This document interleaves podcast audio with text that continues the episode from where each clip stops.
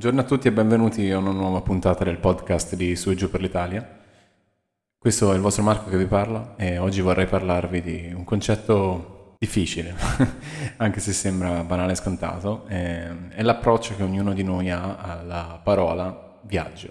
Cosa significa per voi viaggiare? Cos'è per voi il viaggio? Questa è una domanda apparentemente banale che spesso in realtà mi sono posto in questo ultimo periodo, soprattutto eh, durante questi mesi di costrizione ecco, in casa eh, per causa della, della, pandemia. Di colpo penso che sia stata un'operazione nostalgia che abbiamo fatto un po' tutti, no? tornare con la mente ai viaggi eh, che hanno contraddistinto la nostra storia, a quelli che ci sono rimasti dentro, a quelli che ci hanno regalato qualcosa, a quelli che ci hanno lasciato un ricordo amaro di qualche situazione.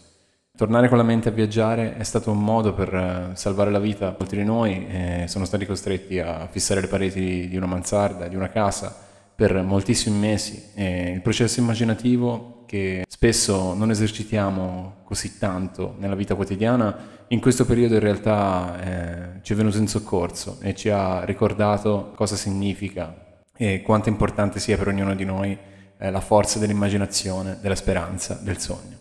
Ecco, veniamo allora a cosa significa viaggiare, cos'è viaggiare per me.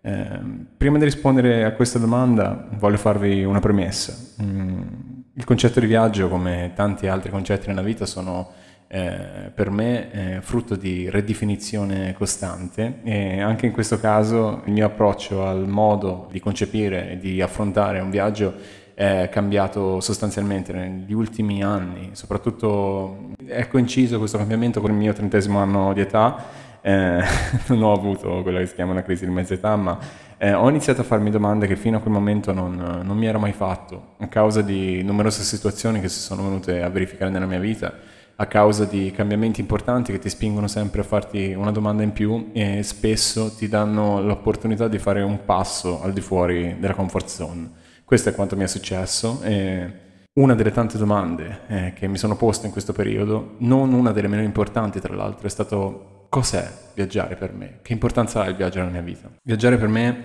eh, rappresenta sempre una buona occasione per riconnettermi alle mie idee, il mio modo di concepire e abitare il mondo e non è solo una spinta verso la meraviglia che mi accompagna fuori dalla porta. Sono stato, penso, un viaggiatore pesante fino ai miei 30 anni e poi qualcosa, come vi ho detto, nella mia vita è cambiato radicalmente, donandomi la possibilità di ripensare completamente al mio modo di approcciarmi al mondo e alle cose che contano per me. Dalla valigia, così come dalla minuscola casa in cui abitavo, hanno iniziato a sparire numerose cose inutili, che stavano lì col solo scopo di generare un fardello di cui non avevo alcun bisogno.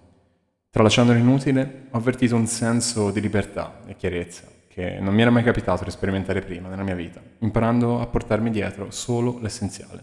Un'operazione che sembra semplice, vi assicuro, ma richiede un grande sforzo e una forza di volontà forte perché senza nemmeno accorgercene ogni giorno ci circondiamo di cose che non ci servono e che servono solo a fare volume e a portare via spazio, eh, importantissimo per le nostre idee, i nostri pensieri, la nostra vita. Una delle scoperte più grandi che mi è capitato di fare a questo proposito risiede proprio nella meraviglia che si sperimenta quando si impara a fare del viaggio e della vita stessa, che è il più avventuroso e folle di tutti, un momento leggero che lascia per strada zavorre e inutili fonti di preoccupazione, per concentrarsi sulle cose che davvero contano, e rischiano altrimenti di asfissiare in mezzo alla valanga di cianfrusaglie sotto cui ci impegniamo a seppellirle ogni volta eh, che possiamo. Si crea spazio dunque, alleggerendoci dell'inutile. Ci si abitua poco a poco all'essenziale e per gradi.